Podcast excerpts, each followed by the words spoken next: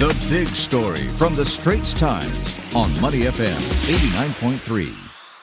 Preschool children learning about body safety and knowing the difference between good and bad touches.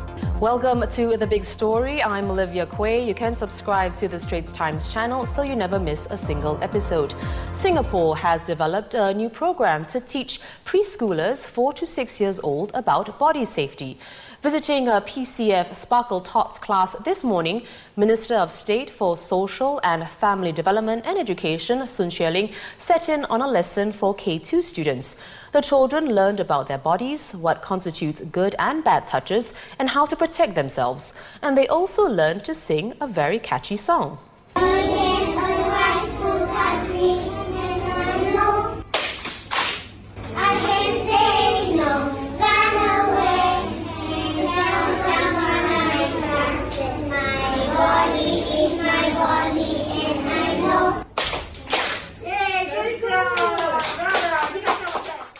My body is my body, and I know that is a clever little tune. And joining me now is Minister of State for Social and Family Development and Education, Ms. Sun Xueling. Welcome to the big story.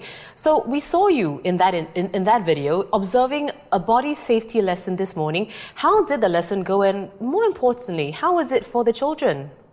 Our children enjoyed the body safety class very much. We were careful to make sure that our material was uh, age appropriate that we used, for example, videos that was made up of cartoons.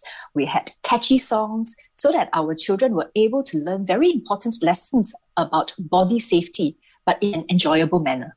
And what is the goal of this new program by teaching body safety skills to children at such a young age?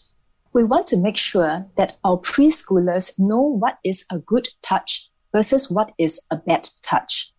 And we try to teach this to them through using different scenarios. For instance, when they are with a parent, a hug is considered a good touch. But when they are with a stranger and a stranger touches them inappropriately, then that is considered a bad touch.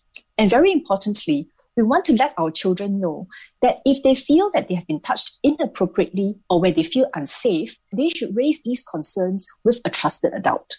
Minister of State for Social and Family Development and Education, Sun Xueling.